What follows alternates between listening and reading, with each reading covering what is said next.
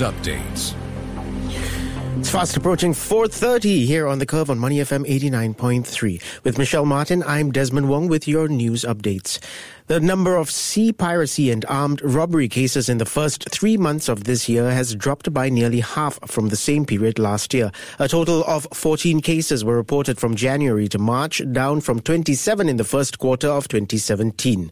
The Information Sharing Center of the Regional Cooperation Agreement on Combating Piracy and Armed Robbery Against Ships in Asia said this was due to fewer incidents at ports and anchorages in Bangladesh and the Philippines as a result of increased vigilance.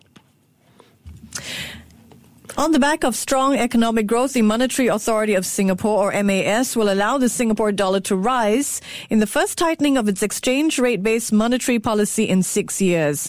In its policy statement earlier today, MAS said it would slightly increase the slope of the Singapore dollar's policy band from 0% previously, while keeping the width and midpoint of the band unchanged. MAS said the adjustment takes into account uncertainty in macroeconomic outcomes presented by ongoing trade tensions.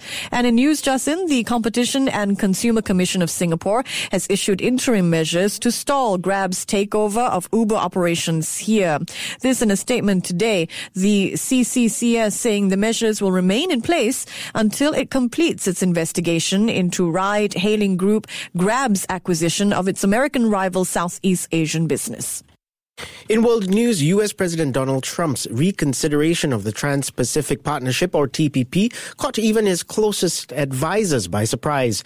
The White House said that the U.S. president had asked his trade advisors to look at rejoining the partnership from which he withdrew the, uh, from the U.S. last year.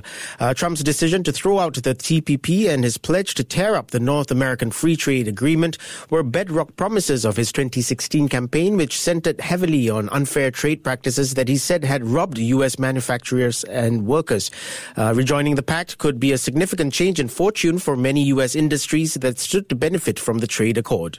A major smog indicator in China's heavy industrial Beijing, Tianjin, Hebei region rose by more than a quarter last month. This raises concerns that pollution is increasing with the end of winter output restrictions. The region includes China's capital as well as Tangshan, the world's largest steel producing city. Australia's Mary River turtle, with its green mohawk style hair and ability to breathe through its genitals, is now officially listed among the most endangered reptiles. Just this week, the punk turtle was ranked 29th on the Zoological Society of London's evolutionary distinct and globally endangered list, triggering calls for better protection of the reptile found in a remote part of Australia's east coast. Get more news at the Business Times and the Straits Times.